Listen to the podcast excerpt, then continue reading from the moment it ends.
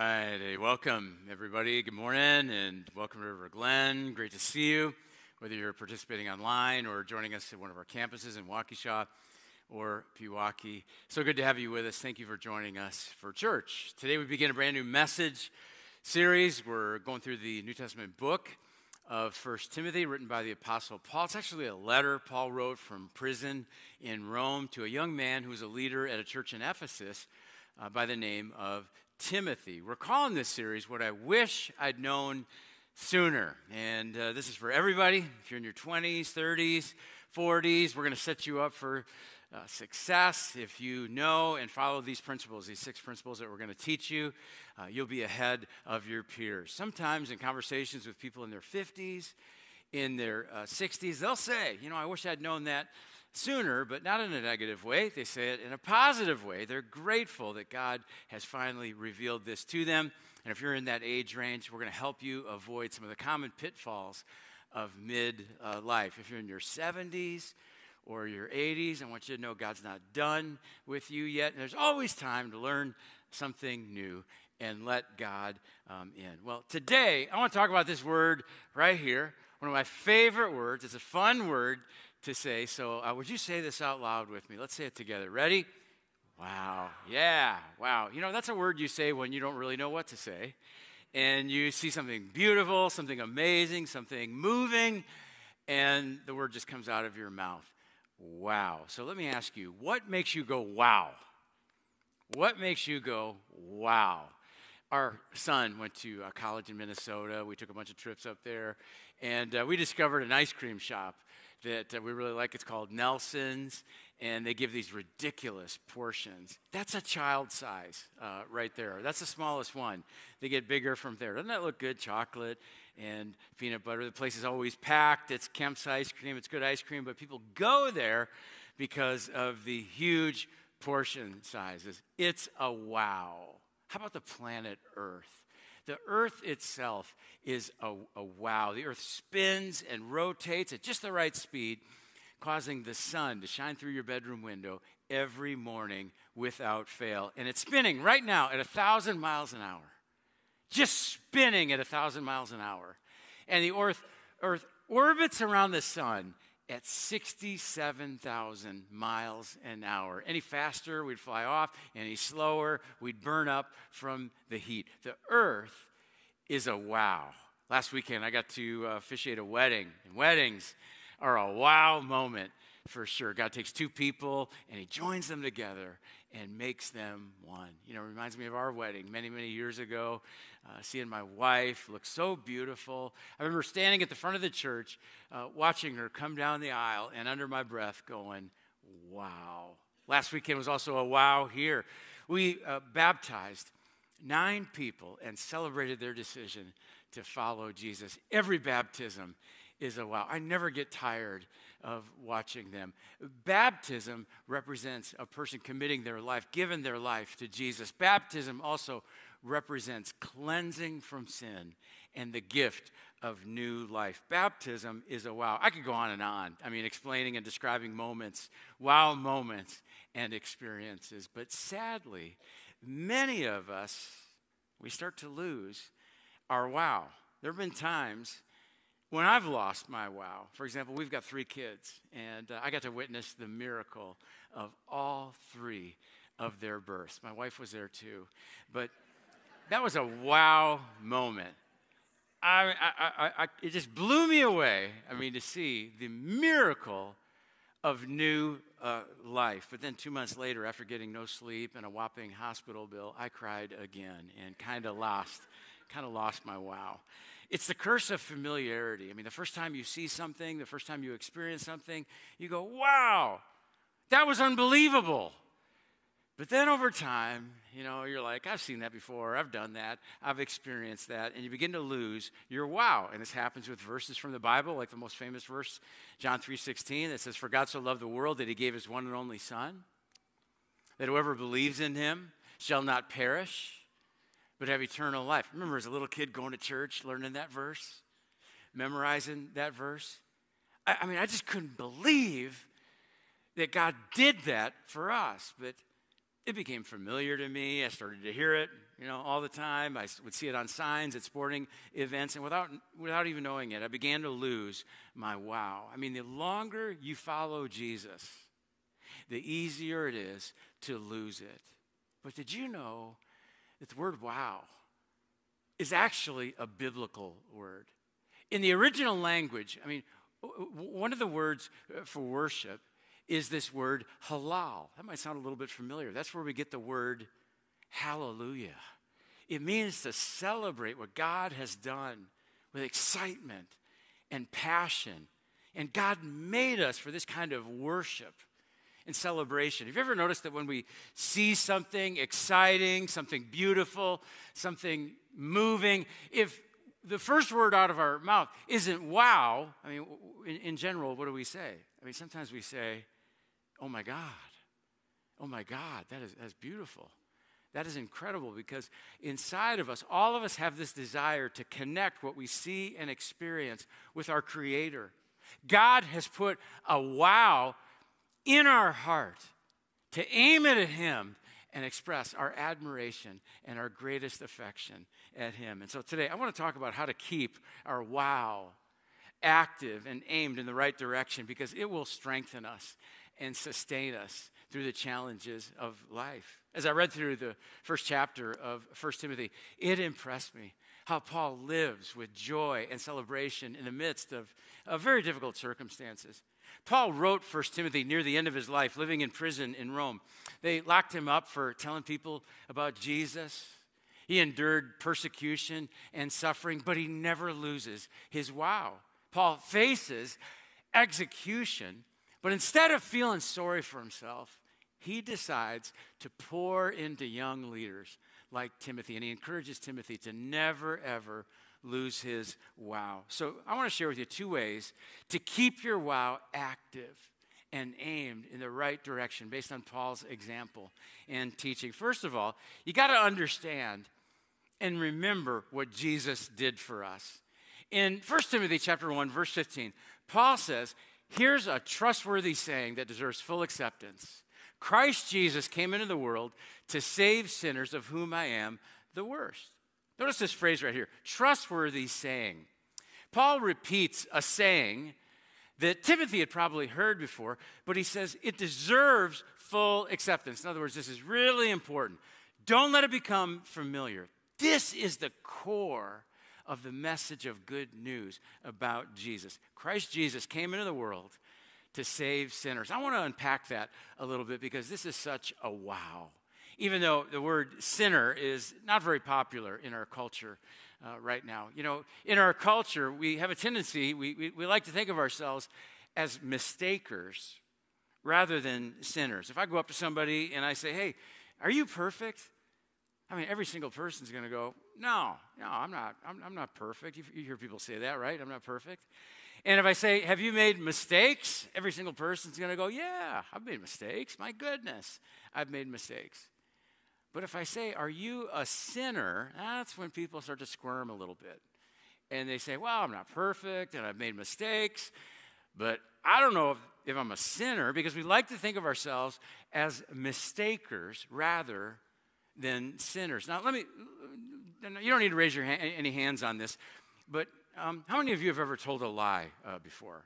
And, uh, you know, I have. And uh, what do you call a person who uh, tells a lie? You call that person a liar. Uh, I wonder if anybody here has ever stolen something, even something small, like a piece of gum or some money or some supplies. I've done that too. And what do we call a person who steals? We call that person a thief. If you go through the rest of the Ten Commandments, two of them say, don't commit murder, don't commit adultery. And at least some of us would say, oh, good, I haven't done those two things. But then Jesus comes along and he says, if you're angry with somebody in your heart, it's like you've committed murder. And if you look at someone lustfully, it's like you've committed adultery in your heart. And in other words, I'm a lying, murdering, lustful thief. Sometimes people will treat me a little bit different because I'm a pastor, and they'll say, Ben, you're a pastor. I don't want to sin around you. And uh, part of me wants to go, I'm a lying, murdering, lustful thief. I'm guilty. And uh, you are too, because we're not mistakers. We're sinners. And because we're sinners, we can't save ourselves. You ever wondered why, you know, Jesus had to, you know, come into the world to save sinners? Why do you have to do that? I mean, why, why, why can't we just apologize to God? It'd be a lot easier, right? Say, you know, God, I'm sorry for what I've done. I'm sorry, God, that I've ignored you. I shouldn't have ignored you. God, would you forgive me? God, I apologize. And, and God says, Yeah, yeah, I forgive you. Thanks for the apology. It'd be a lot easier, uh, wouldn't it? But an apology is not enough because we're sinners, not mistakers. Look at what Paul said in Romans 6:23. The wages of sin is death. The penalty of sin is death. And notice he doesn't say the wages of big sins is death. Some of us, some, some people want to believe that. We'd like to believe we're going to go to heaven because we're a good person. We, we think we can achieve righteousness. But he doesn't say if you avoid three or four big sins, you're good. We'll just overlook the others. No he says, sin, all sin, the, the wages of all sin is death. But here's the good news Paul says Christ Jesus came into the world to save sinners. Look at, the, look, at, look at this. Who took the initiative here? Jesus did. He, he looked at us and he didn't just feel sorry for us in our stuck in our sin. He came into the world, he took the initiative to rescue us and pay the penalty for our sins. That's a wow. Uh, Paul describes it this way God sent his own son in a body like the bodies we sinners have. And in that body, God declared an end to sin's control over us by giving his son as a sacrifice for our sins. Notice, God sent Jesus in a human body. Jesus didn't come as a spirit, you know, floating, uh, floating around. God sent him with a human body, uh, just like ours. It means that Jesus got tired. Uh, Jesus had to go to the bathroom. Jesus had body odor. Uh, Jesus was not an angelic being flittering around with wings. He had a human body just like ours. Many years ago, uh, when our son, youngest son Ryan, was 11 years old, he got sick. He got a bad cold and a bad cough. He started coughing up blood. And we called his doctor. The doctor said, You need to take him to the emergency room. We took him to the emergency room. It got worse, coughed up more blood. He actually vomited blood at the emergency room, and the doctor got very concerned, put him in an ambulance, and sent him over to Children's Hospital. I remember feeling kind of stunned that my son got put in an ambulance. My heart started racing on the drive over to Children's Hospital. Well, they discovered that he tore his esophagus and he might need surgery. They kept him in the hospital for three days. And it wasn't life threatening, but I, I remember just feeling so concerned and worried and praying fervently for Ryan. Um, I, didn't, I didn't want to see my 11 year old son go into surgery. Fortunately, he, it, it healed up, and I felt so relieved. And we've got two more kids, but this was God's only son. And God gave him for what? A surgery? A hospitalization? No. It was a beating, a humiliation, a death. An angry mob carried off Jesus and demanded his blood. But it was the only way to save us from the penalty of our sin. And that's why Jesus took the initiative and came into the world and rescued us by paying the penalty for our sin to show God's love for all people. That's the good news. Paul says, don't let this trustworthy saying become familiar. Don't lose your wow. This good news can sustain you and strengthen you through the challenges of, of life. But some of us here today, if we're honest, you've got some doubts. You know, maybe you believe, well, that, that may be true for other people. You know, that may apply to other people, but, but not me. Um, because there's something inside of you that goes, not me. I got pregnant, you know, when I was a teenager. Not, not me. I've been divorced, not once, but twice. Not me. I've got an anger problem. I've got an addiction, and my kids don't even talk to me. And I don't really go to church as often as I should. I don't know as much about the Bible. I don't really know a lot about it. I just don't fit the mold. And so Paul goes further. Here's the second way to activate your wow understand the depth of God's forgiveness, because there's more to this verse that might surprise you. Paul says, here's a trustworthy saying that deserves full acceptance. Christ Jesus came into the world to save sinners. And look at this last part, Paul adds, of whom I am the worst. Does it surprise you that the Apostle Paul would say that about himself? that he's the worst sinner. Paul wrote half of the New Testament. He traveled the Mediterranean world telling people about Jesus and planting churches, and he calls himself the worst sinner. And it's not an exaggeration. I mean, he had a terrible past. He hated Christians. He would track them down and he would beat them and imprison them and even kill them. And he was on his way to do more of that one day when he saw a bright light and Jesus spoke to him through a vision. If there was anybody, I mean, if there was anybody uh, who could say, you know, God doesn't want anything to do with me because of my past, it would be Paul. But in the next verse, Paul says, but for that very reason, I was shown mercy. You know what the word mercy means? It means that you don't get what you deserve. It's a beautiful word. God is a merciful God. I was shown mercy so that in me, the worst of sinners, Christ Jesus might display his unlimited patience as an example for those who would believe in him and receive eternal life. Paul says it again I am the worst of sinners. He admits the depth of his sin, not because he feels guilty or ashamed. He knows that Christ forgives him, and he knows that he serves as an example to all of us of the depth of God's love and grace and mercy and, and patience. And so maybe you feel far from God today. Maybe you feel like God has said, you know what? I'm done with you. You keep promising you're going to stop sinning, and you don't. And, uh, and I've, I've just had it. Or you think, I've ignored God for too long. My sin is too great. Paul wants you to know that no one is too far gone. The worst sinner has a future.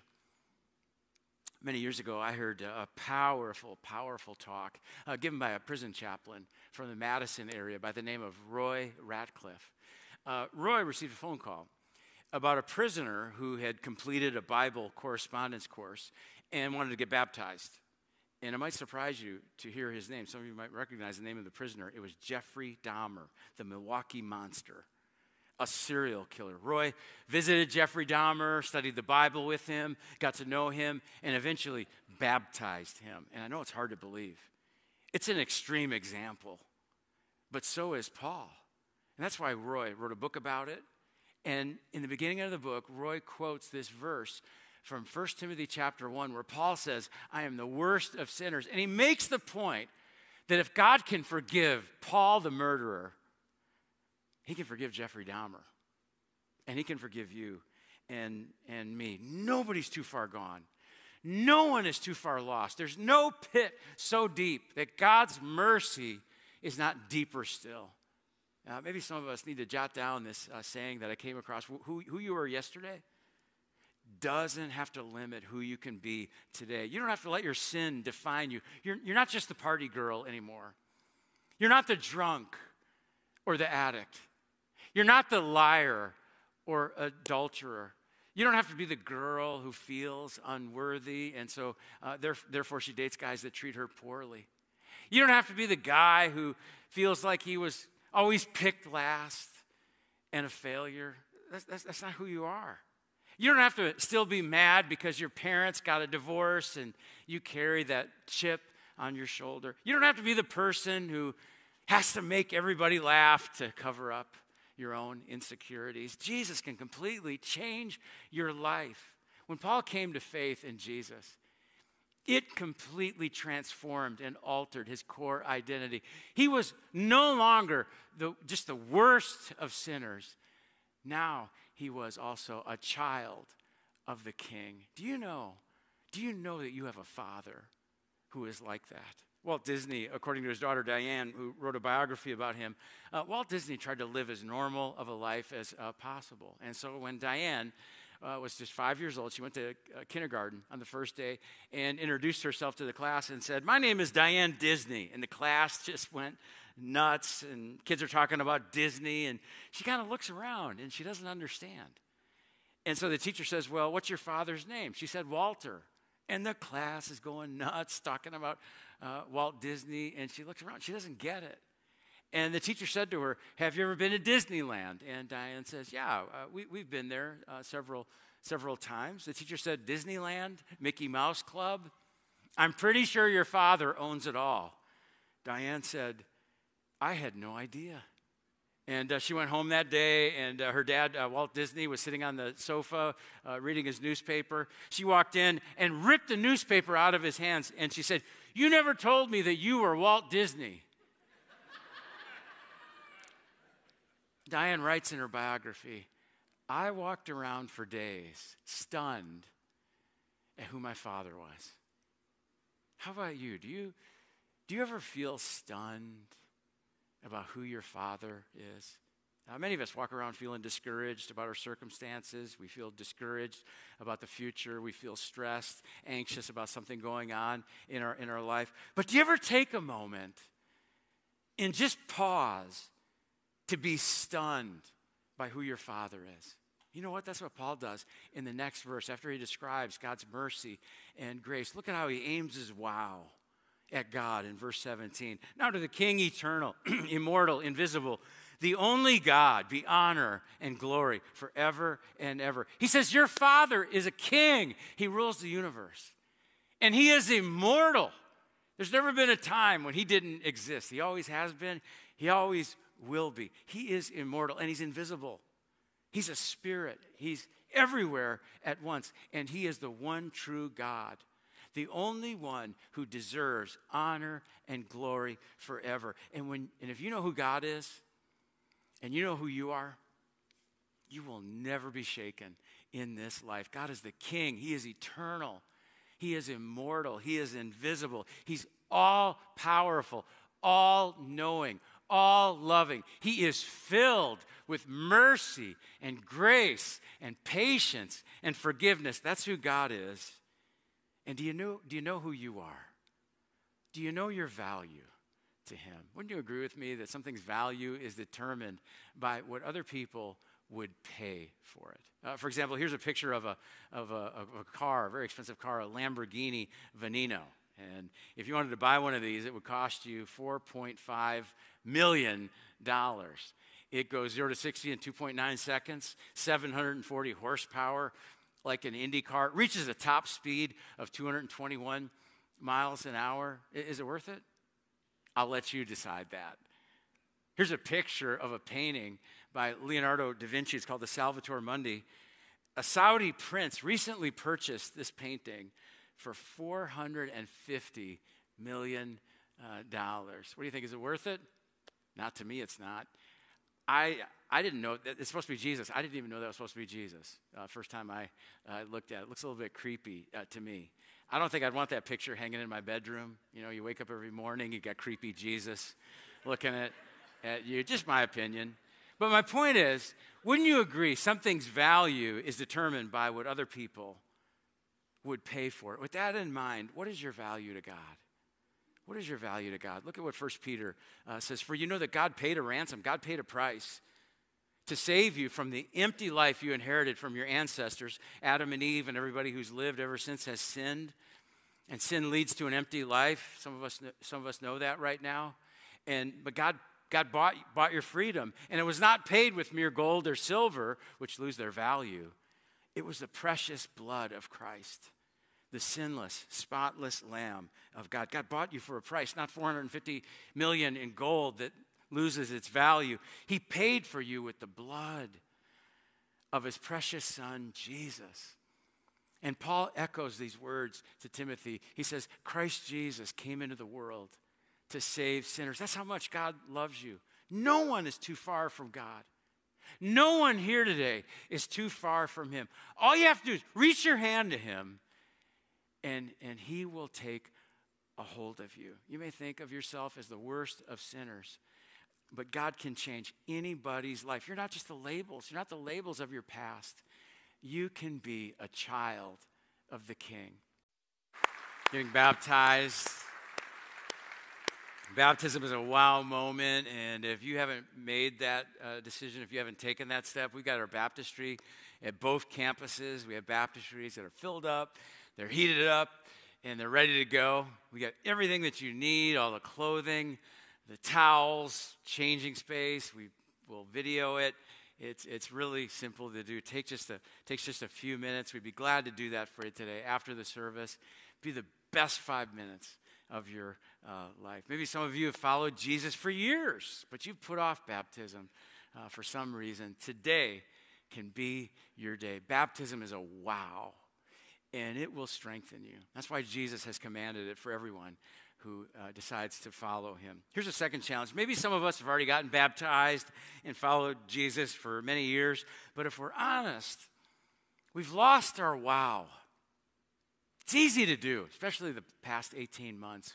Easy to get out of some habits and spiritually to drift. In fact, look later on in the book of Revelation, the, the church at Ephesus, we read about the church at Ephesus where Timothy had served and how we, read about how they had lost their passion and drifted. Look at what Jesus says to this church. He says, You have forsaken the love you had at first. Consider how far you have fallen. Repent and do the things that you did at first. Jesus says, Think back to when you were close to me. Think back to when you really loved me. What were the things that you did? He says, Start doing those things again. Reading your Bible, praying, listening to worship music, going to church every week, joining a group, volunteering, going on a mission trip. Go back and start doing those things you did at first, and it will activate your wow.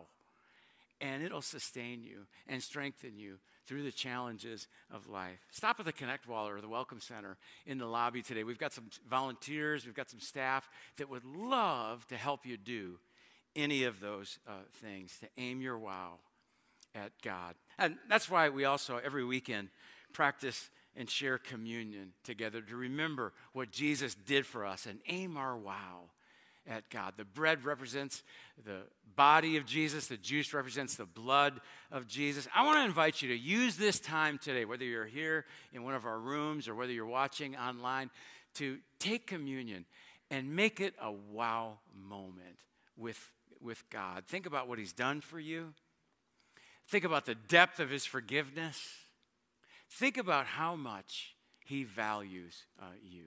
Thank God for the gift of sending his son, the greatest, the most generous gift ever given. I'm going to pray, and then uh, when you're ready, you can take communion. Let me pray for us. God, we are grateful that you are a God of, of mercy and grace and patience and forgiveness.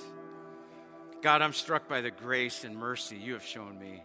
There are many days when I'm the least worthy person, and you turn a smiling face and welcome me back.